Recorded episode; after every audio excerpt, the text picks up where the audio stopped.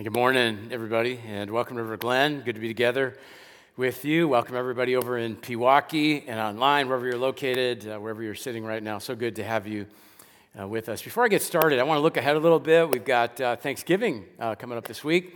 Next weekend, we're going to focus on gratitude and, and thankfulness. Hope that you'll join us. If you're traveling next weekend, uh, join our online uh, community Sunday morning at 9 or 10.30. It's a great resource. The week after that, we begin a brand new series called Merry Conversations because at Christmas time, we have more opportunity to engage in conversations about church and about faith, and we want to help you uh, prepare for those uh, conversations. Well, today we finish up this message series called Battle Ready. Recently, I heard a message by a pastor named uh, Bob Merritt on today's subject that really inspired me and formed the basis for what I want to share with you today. And I think it's really important because all of us face uh, battles at every age and at every stage in life. We've been studying through the New Testament book of, of Ephesians, and the Apostle Paul tells us that we are chosen, strong, alive, filled, gifted, decisive, eh, that makes us battle ready for whatever challenges and struggles that life throws at us. And it seems like we have everything we need to overcome every battle but in chapter 6, Paul tells us about an ongoing battle that we cannot win without additional help. Here's what he writes He says, A final word, if you haven't heard anything else, make sure you hear this.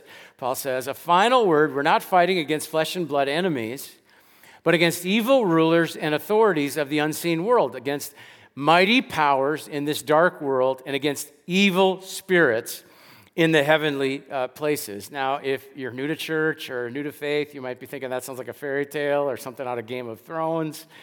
But scripture makes it clear there is a spiritual world that is every bit as real as the physical world. And it says, You and I are in a struggle, a battle, not just against things that we see, but against an enemy that we can't see. So, verse 13, Paul goes on and he says, Therefore, put on every piece of God's armor so you'll be able to resist the enemy in the time of evil. Then, after the battle, you will be standing firm. Paul says, We live in this, in this spiritual battle uh, against a dark spiritual world, and none of us can defeat these evil spirits on our own. These evil spirits try to bring destruction and division and brokenness into our lives. That's why we need God's armor, every single piece of God's armor to resist the enemy and stand firm and win the battle. But here's the problem many people don't even know about this battle or about this enemy, and we think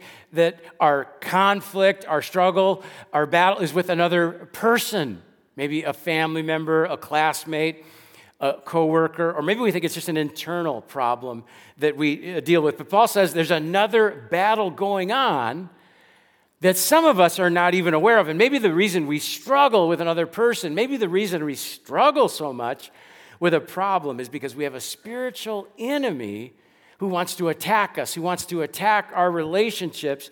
But because we can't see him, we may not even consider the fact that he is the source of the problem. Now, I've mentioned this before, but I've had some uh, hip pain, left uh, hip pain, persistent hip pain. I've gone to several doctors and therapists, and they, they, they haven't been able to uh, identify the cause of the uh, pain. A few months ago, my doctor sent me for a bike fitting. I like to ride my bicycle, but I put it off. I'm like, I, I know how to ride, I know how to adjust a bike. I've ridden a bike for a long, a long time, but the hip pain persisted, and so I just went for this uh, bike fitting. And this, this uh, master bike fitter made some adjustments on my bike. And then he tells me the seat on my bike might be causing uh, pain, and maybe a smaller seat, a different shape might help. Now, I always thought, you know, the bigger the bike seat, you know, the thicker the cushion, the better. No, no, no. Actually, it's the opposite. A smaller bike seat puts less stress on the hips and the muscles and less risk of uh, injury. And so he shows me this really small bike seat and uh, how, it, how it is different than my current seat. And so I asked him how much for the uh, small bike seat. And I almost fainted uh, when he told me the, the price. I'm thinking there's no way I'm paying that much money for a bike seat.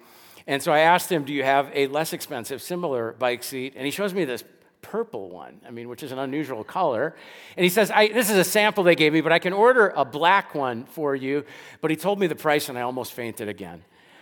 But then he said, Or I can sell you the purple one at a discount. Yeah. And so, guess what color bike seat I have? Yeah, purple one. I think it's cool. Yeah.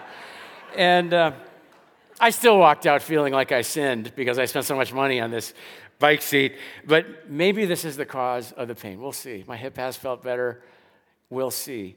But maybe the pain is not caused by something dramatic, but the real cause is riding on a bike that subtly irritates and works against my hip.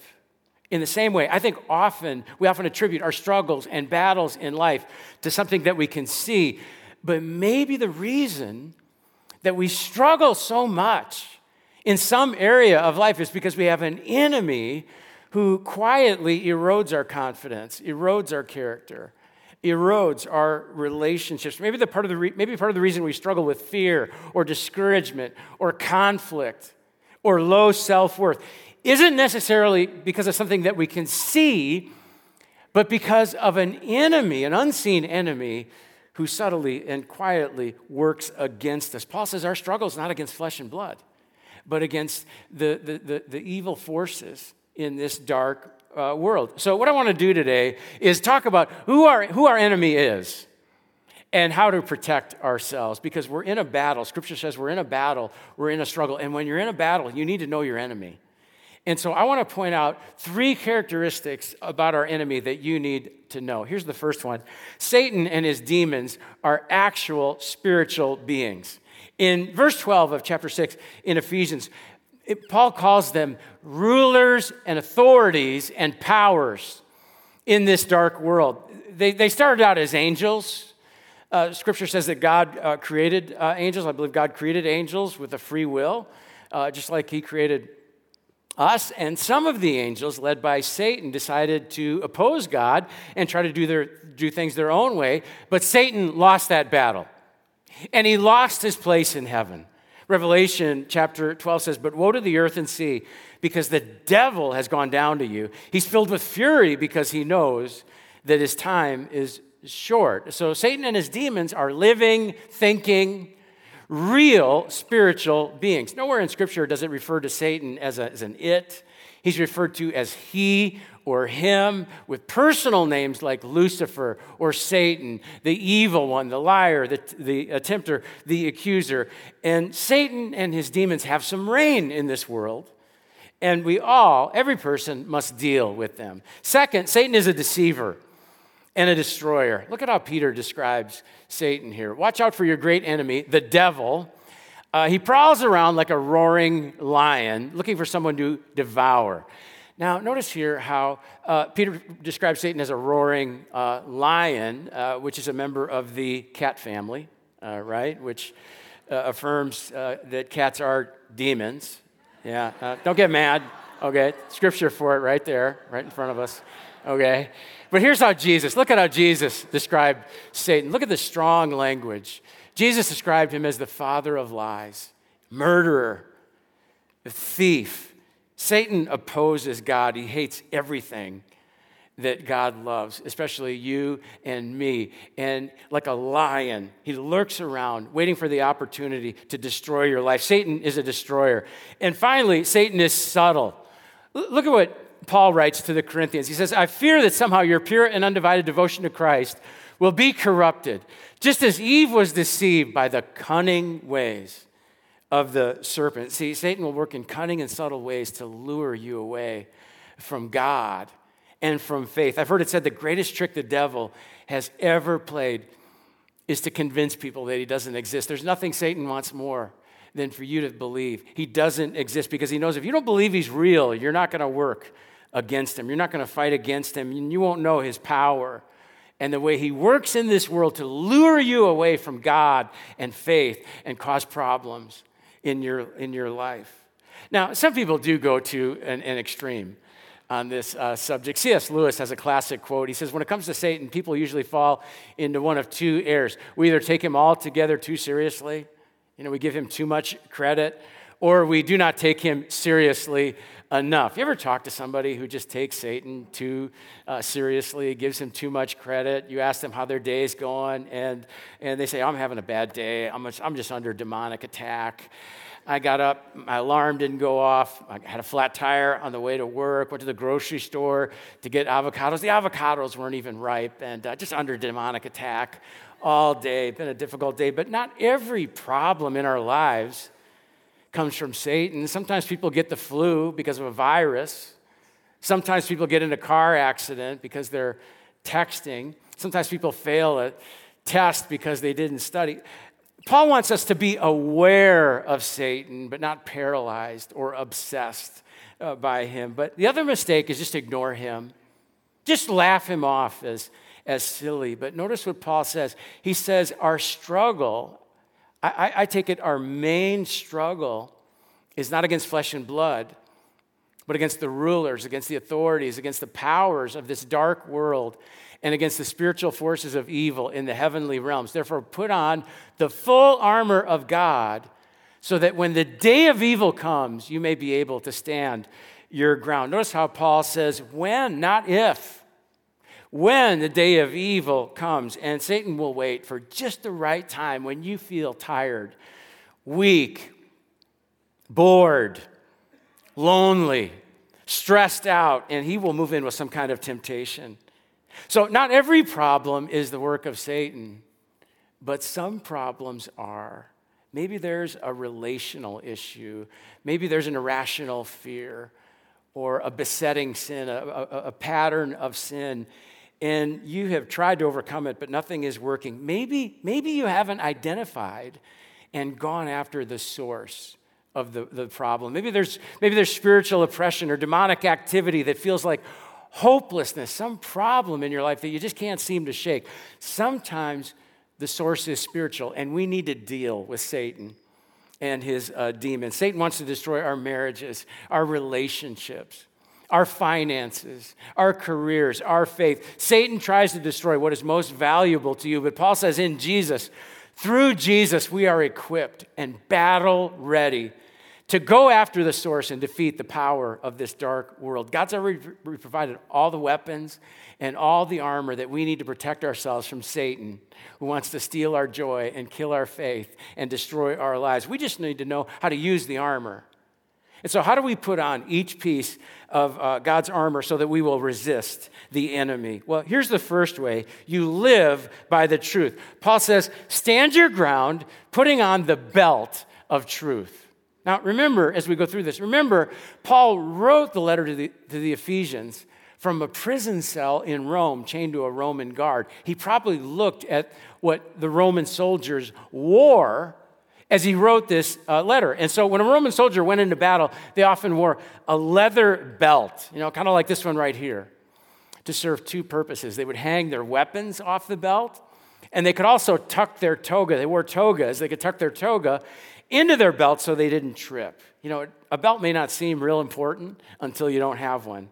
Because if you run into battle, and uh, you know your toga or your pants fall down around your ankles you're going to trip and fall and lose the battle. So what is the belt of truth? It means that you speak the truth and live the truth. Question for you. How many people do you know who have wrecked their lives wrecked their families wrecked their businesses because they lied and cannot be trusted? They're not truthful people and when you give into that temptation, eventually the belt of truth will loosen so much. Eventually, you are just going to trip and fall all over yourself. Your lies will eventually catch up with you. But when you wear the belt of truth, you don't ever have to worry about getting caught with your pants down around your ankles. The, the, the truth will protect you and set you free. Second way to protect yourself from the enemy is to strengthen your character. Paul says, put on the breastplate of righteousness. When Roman soldiers went into battle, they would they'd put on a breastplate made out of metal. And uh, it looked like this one here, covered everything from the neck all the way to the, to the waist, protecting vital organs from the enemy's attack. And so when Paul talks about the breastplate of righteousness, he means living right and having strong character because when you live right and have strong character, it protects your heart and it protects your soul from attacks of the enemy. But when there's a crack in your character, when there's a crack in your armor, Satan will see that opening and he's going to try to bring you down.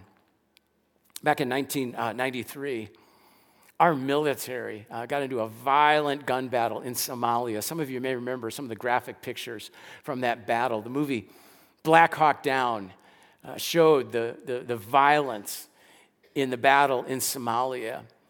I heard a story about one of our soldiers in the battle in Somalia. It got so hot outside, this soldier loosened his vest, his bulletproof vest. He loosened it to cool off. But in that moment, a sniper's bullet went through his uh, ribs and through his heart. The medics found the bullet in the vest, but not before he bled to death moments before. The soldier thought he could cool off for just a moment and loosen his vest. But Satan brings people down when they loosen their vest. He sees an opening and he goes in for the kill. All he needs is just a crack in the armor, just even a small indiscretion, and we all have vulnerability. Satan will sometimes wait for years for you to expose the crack in your armor before he tries to bring you down. And I don't know what it is for you. Maybe you recently loosened your vest in a subtle way. Maybe an attractive colleague at work invites you for a drink even though you're, even though you're married and uh, you think nothing's going to happen. Or skimming some cash off the cash register. Maybe it's the phone at your bedside late at night when you're all alone and you tell yourself, no one's ever going to know, you know, I, I can loosen my vest a little bit, nobody's going to get hurt. But a soldier in Somalia thought the same thing and went home in a body bag. The moment you loosen your vest, Satan will do whatever he can to try to destroy everything valuable in your life. And so that drink together leads to an affair. The skimming leads to the destruction of your career and reputation. Those late night views lead to an addiction to pornography. Again, I don't know what it is for you, but do some reflecting this week. Where are you vulnerable? Where have you loosened your vest? Where is the crack in your armor? It's not too late. Ask God for help, confess it to Him. He will seal up your armor. Don't give the enemy an opening, don't slip when it comes to your character. Third way to protect yourself from the enemy increase your faith. Uh, Paul says it this way hold up the shield of faith to stop all the fiery arrows of the uh, devil. Notice, notice Paul says, not, not some of the fiery arrows. No, that shield is going to stop all the fiery arrows. When Roman soldiers went into battle, they, they carried a, a shield, not a small, you know, circular Captain America shield, but a large, two foot by four foot wood shield wrapped in leather. And the shield protected a soldier from the arrows of the enemy, but often the enemy lit the arrows on fire, and that leather that wrapped the shield would extinguish those arrows. And in the same way, Satan and his demons will shoot all kinds of arrows to pierce our lives, and they light the arrows on fire to try and destroy everything arrows of temptation, arrows of lies, arrows of accusations like, you're not good enough, be afraid, be anxious.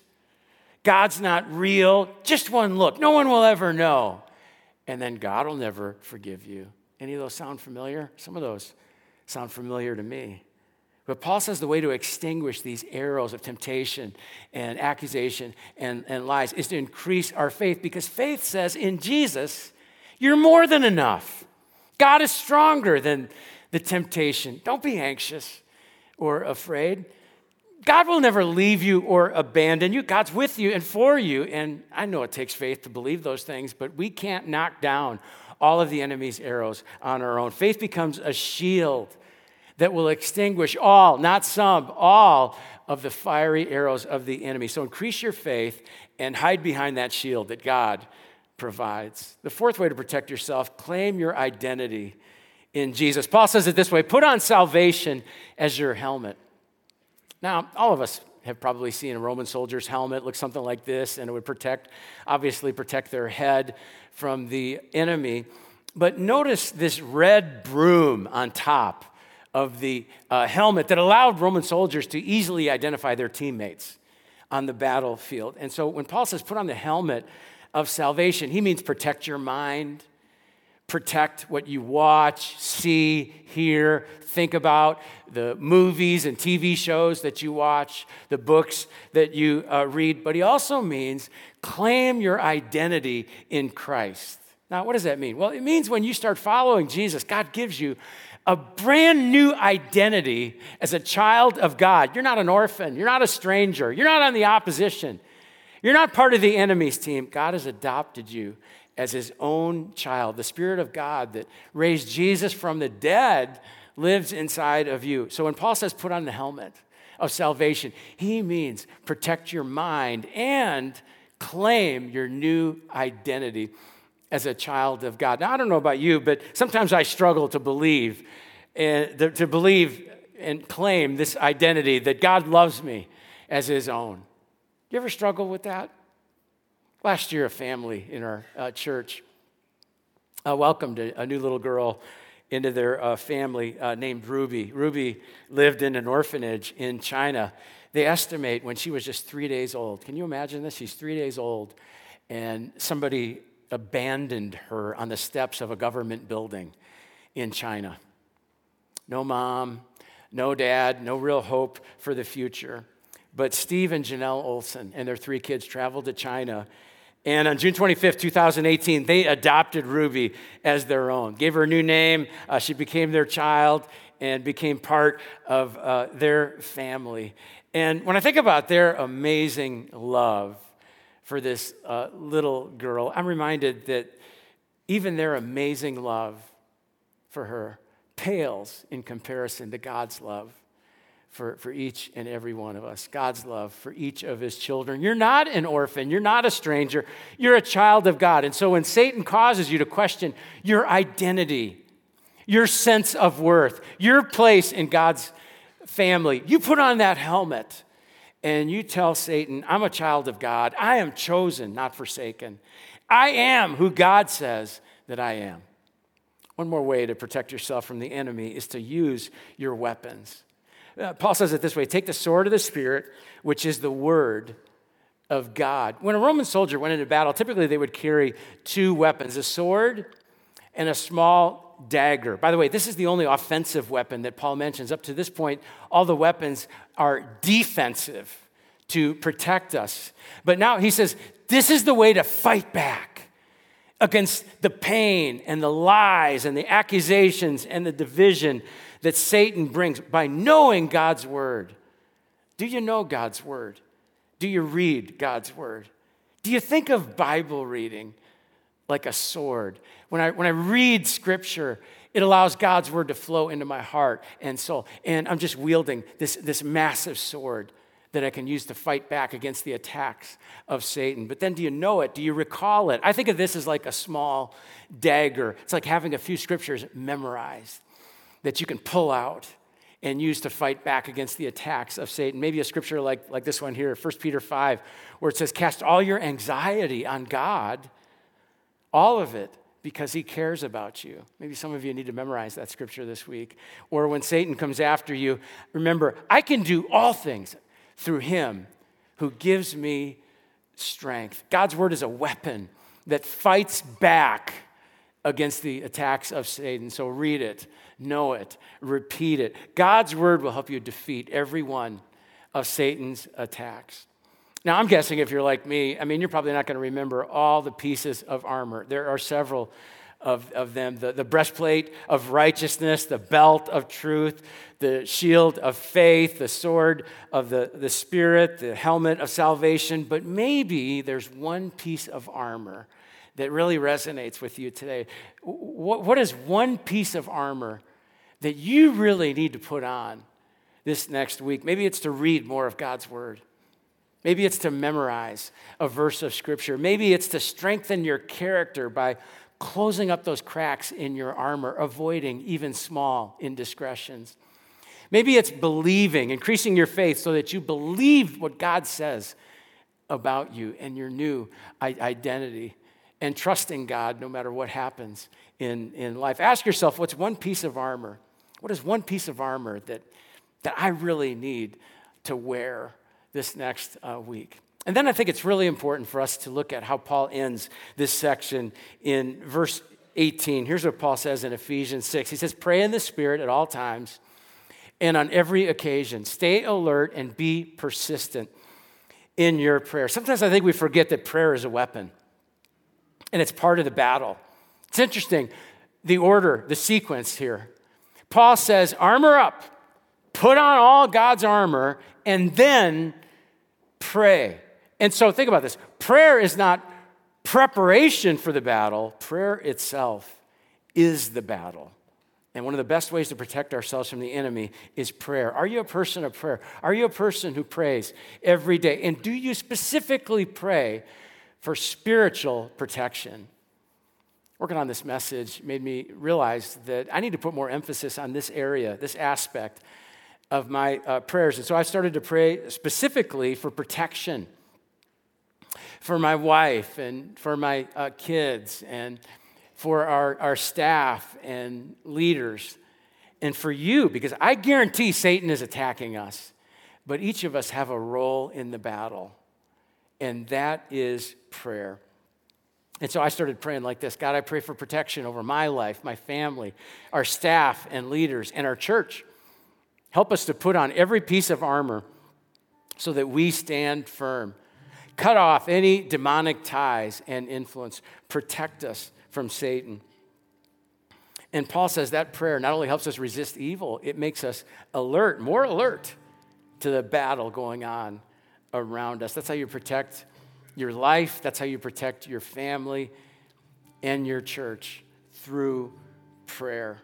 And so I'm going to go ahead and do that. Let me pray for us. And then after this song, team's going to lead us in a song. And then after, uh, after this song, we're going to have a benediction. We're going to close this service in this series with a benediction. A benediction is a prayer of blessing at both locations. Let me go ahead and pray for us. God, I think every one of us, whether we know you or not, I think we would agree there is evil at work in this world, and it clashes with good. It clashes with the love and the joy and the peace and the hope that you represent. And God, as this clash happens, help us to claim the victory you promise and give to us in Jesus. But we know that our role in this battle is to pray. And so we pray for protection over the lives of people that we know and love. And we pray for our, our church. We want to see more lives transformed, more addictions broken, more hope restored. And so we pray against Satan. And, and God, we give, we give our church over to you.